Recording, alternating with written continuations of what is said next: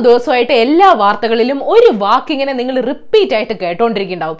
തബ്ലീഗി തബ്ലീഗി തബ്ലീഗി. ഞാനും അന്വേഷിച്ചു നോക്കി. എന്താണ് ഈ തബ്ലീഗി? ഈ തബ്ലീഗി ജമായത്ത് എന്നത് ഇസ്ലാമിക മതപ്രബോധകരടങ്ങുന്ന ഒരു പ്രസ്ഥാനമാണ്.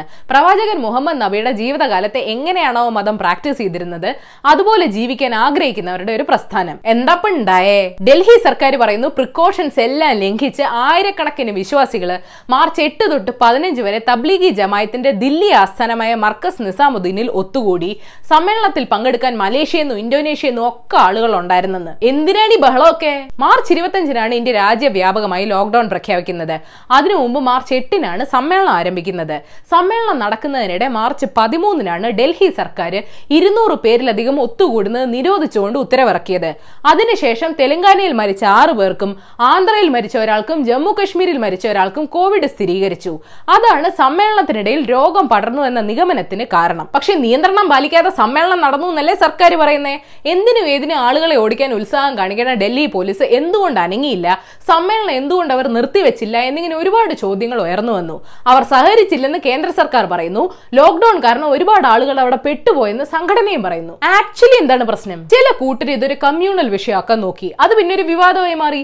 കോവിഡ് രോഗം ഉണ്ടാക്കിയത് നാട് നീളെ പരത്തിയത് മുസ്ലിങ്ങളാണെന്ന് പറഞ്ഞു വരുത്താൻ തബ്ലീഗ് സംഭവം ചിലരൊരു ആയുധമാക്കുകയാണെന്ന് ഒമർ അബ്ദുള്ള പറഞ്ഞു. ചരിത്രകാരൻ ഇർഫാൻ ഹബീബും സംഘാടകരുടെ വീഴ്ചയെ വിമർശിച്ചതിനോടൊപ്പം ഈ സംഭവത്തിലെ ഇസ്ലാമോഫോബിയയും വിമർശിച്ചു. കേന്ദ്ര സർക്കാരിന്റെ വാദം തെറ്റാണ്. ഈ വാദം എല്ലാം അനാവശ്യമാണ്. മർക്കസ് അന്നേ ദിവസം തന്നെ ആളുകളെ ഒഴിപ്പിക്കാൻ പോലീസിന്റെ സഹായം തേടിയിരുന്നു എന്ന് തെളിവ് പുറത്തുവിട്ട് പ്രശാന്ത് ഭൂഷണും ട്വീറ്റ് ചെയ്തു. അപ്പൊ ആക്ച്വലി ആക്ച്വലി എന്താണ് പ്രശ്നം? ചിലരുടെ പ്രശ്നം നൂറ് കണക്കിന് ആളുകളുടെ ഇടയിൽ കൊറോണ പടർന്നതല്ല. മുസ്ലിം മതപണ്ഡിതന്മാരുടെ ഇടയിൽ പടർന്നതാണ്. ഈ പഴി പറയുന്നവർക്ക് കൊറോണ ആദ്യം റിപ്പോർട്ട് ചെയ്ത കേരളത്തിൽ പോലും അന്ന് ലോക്ക്ഡൌൺ ഉണ്ടായിരുന്നില്ല എന്ന കാര്യം അറിയണ്ട. തബ്ലീഗ് സമ്മേളനം ആരംഭിച്ചതിന് അടുത്ത ദിവസമായിരുന്നു ആറ്റുകാൽ പൊങ്കാല നടന്നത്. അതും ആർക്കും അറിയണ്ട. മോദിജി ഇരുപത്തൊന്ന് ദിവസത്തേക്ക് ലോക്ക്ഡൌൺ പ്രഖ്യാപിച്ചപ്പോൾ അത് ലംഘിച്ചാണ് യോഗി ആദിത്യനാഥ് അയോധ്യയിൽ അങ്ങ് പരിപാടി നടത്തിയത്. അതും ആർക്കും അറിയണ്ട. അവർ ഇതര സംസ്ഥാന തൊഴിലാളികളെ മാറ്റി തൽക്കാലം വെറുക്കാൻ മതവണ്ഡിതരെ അവിടെ അങ്ങ് പ്രതിഷ്ഠിച്ചു. അവർ ചെയ്തത് മാപ്പർഹിക്കാത്ത കുറ്റമാണെങ്കിൽ സർക്കാർ ചെയ്യേണ്ട പണി സർക്കാർ ചെയ്തോ? ലോക്ക്ഡൌൺ പ്രഖ്യാപിച്ചിട്ട് പിന്നീടുള്ള ദിവസം സർക്കാരും പോലീസും എന്ത് ചെയ്യായിരുന്നു? ഡൽഹിയിൽ വേറെ ഉദ്യോഗസ്ഥരില്ലാത്ത പോലെ അമിത്ഷാജി പാതിരാത്രിക്ക് അജിത് ഡോവലിനെ അയച്ചല്ലോ? എന്താ അവരെ ഇവിടുന്ന് മാറ്റാൻ വേറെ ആർക്കും പറ്റില്ലേ?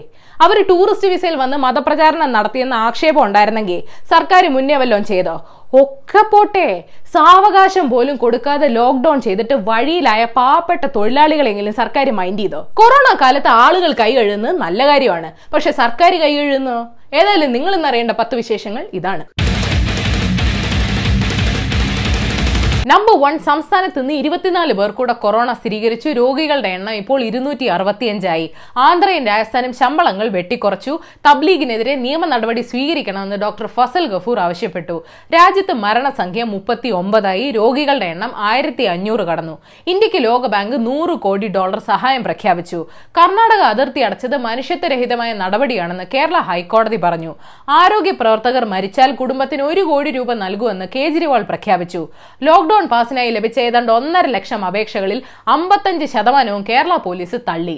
വീട്ടിലിരി മനോഹര. നമ്പർ ടു രണ്ടാം ലോക മഹായുദ്ധത്തിന് ശേഷമുള്ള ഏറ്റവും വലിയ പ്രതിസന്ധിയാണ് കൊറോണ വൈറസ് എന്ന് U N secretary general Antonio Guterres പറഞ്ഞു.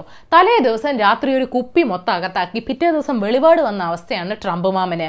അമേരിക്കയിൽ രണ്ടര ലക്ഷത്തോളം ആളുകളെങ്കിലും മരിച്ചേക്കാം. വളരെ വേദനിപ്പിക്കുന്ന ദിവസങ്ങളിലൂടെയാണ് നമ്മൾ കടന്നു പോകുന്നതെന്ന് ആശാൻ പറഞ്ഞു.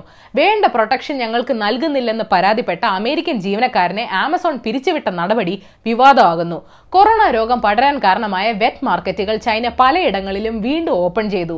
ഇപ്പോഴും നിയന്ത്രണങ്ങൾ ഇല്ല എന്ന ആക്ഷേപമുണ്ട്. നമ്പർ ത്രീ സാലറി ചലഞ്ച് മിക്കവാറും കേരള സർക്കാർ നിർബന്ധമാക്കും. ഇതിൽ പങ്കെടുക്കാത്ത ജീവനക്കാരുടെ ശമ്പളം ഏപ്രിൽ മെയ് മാസങ്ങളിൽ അമ്പത് ശതമാനം വെട്ടിക്കുറയ്ക്കാൻ ആലോചന നടക്കുന്നുണ്ടെന്ന് റിപ്പോർട്ടുണ്ട്.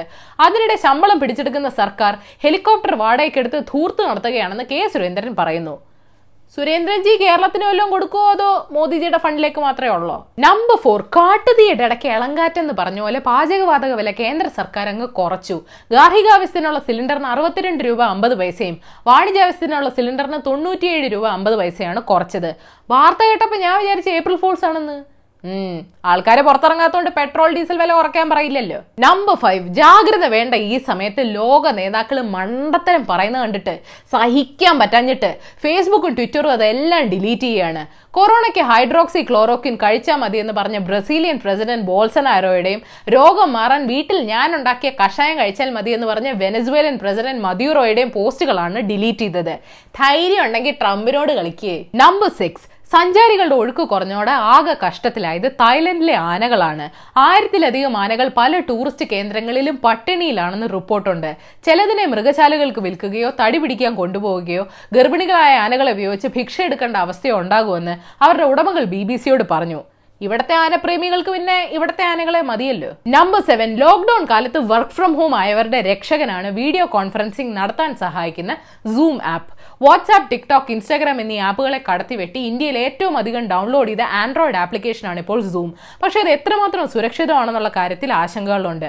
ലണ്ടനിൽ ജൂതപ്പള്ളിയിൽ നടന്ന ഒരു പ്രാർത്ഥനയ്ക്കിടെ ആരോ കയറി റേസിസ്റ്റ് പരാമർശങ്ങൾ നടത്തുന്ന സംഭവം വരെ ഉണ്ടായി.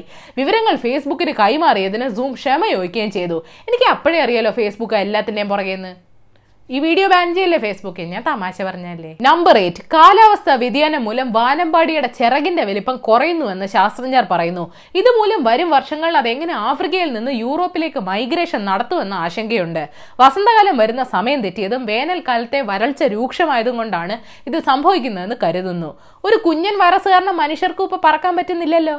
പക്ഷിയുടെ വിഷമം മനസ്സിലായ? നമ്പർ നയൻ അയ്യോ എനിക്ക് സ്വസ്ഥതായോ ഗൂഗിൾ സെർച്ചിൽ മൃഗങ്ങളുടെ പേരടിച്ച് കൊടുത്താൽ ഇപ്പോൾ ഓഗ്മെന്റഡ് റിയാലിറ്റി ഉപയോഗിച്ച് ത്രീ ഡി ആയിട്ട് കാണാവേ. പോയി വീട്ടിലെ പിള്ളേരെയൊക്കെ പേടിപ്പിച്ചോ. ഞാൻ സിംഹത്തിന്റെ കൂടെ നിൽക്കണ കണ്ട. ടൈപ്പ് സ്റ്റാറ്റസ് ഇട്ട് വെറുപ്പിക്കരുത്. നമ്പർ ടെൻ അങ്ങനെ ആർട്ടിഫിഷ്യൽ ഇന്റലിജൻസ് മനുഷ്യന്റെ മനസ്സും വായിച്ചു. കുറച്ചുകൂടെ കൃത്യമായി പറഞ്ഞാൽ തലച്ചോറിലെ സിഗ്നൽസ് വായിച്ചു. എപ്പിലെപ്സി ബാധിച്ച ഒരു സ്ത്രീ ഒരു അക്ഷരം പോലും പറയാതെ തന്നെ എന്താണ് ചിന്തിച്ചതെന്ന് യൂണിവേഴ്സിറ്റി ഓഫ് കാലിഫോർണിയ വികസിപ്പിച്ചെടുത്ത സിസ്റ്റം മനസ്സിലാക്കി.